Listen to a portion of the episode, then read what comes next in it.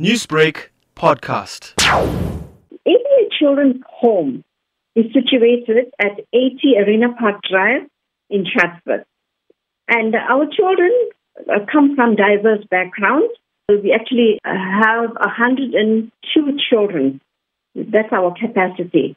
On the 3rd of September, ABH as a whole uh, celebrated Arbor Day. And this multifaceted program included the celebration of Arbor Day, Spring Day, and World Literacy Day.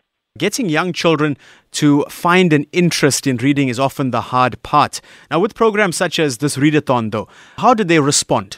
Our children come from diverse linguistic backgrounds, and to help them succeed in their future goals, reading is imperative. When I say reading, I mean English, especially at schools and universities. They utilize English as a common medium to impart knowledge.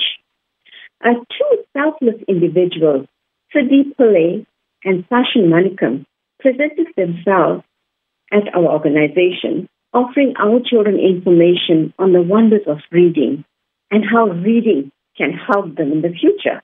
And I believe that they are from Literacy Leaders South Africa, is that correct? Yes, Siddhi is an ambassador of the World Literacy Foundation, which is based in Australia.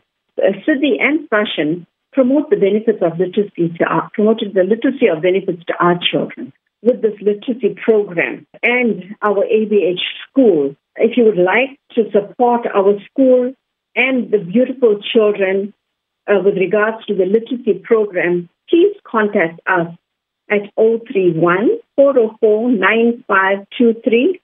We encourage schools and parents to foster the importance of reading so that children can exercise their comprehensive and analytical abilities.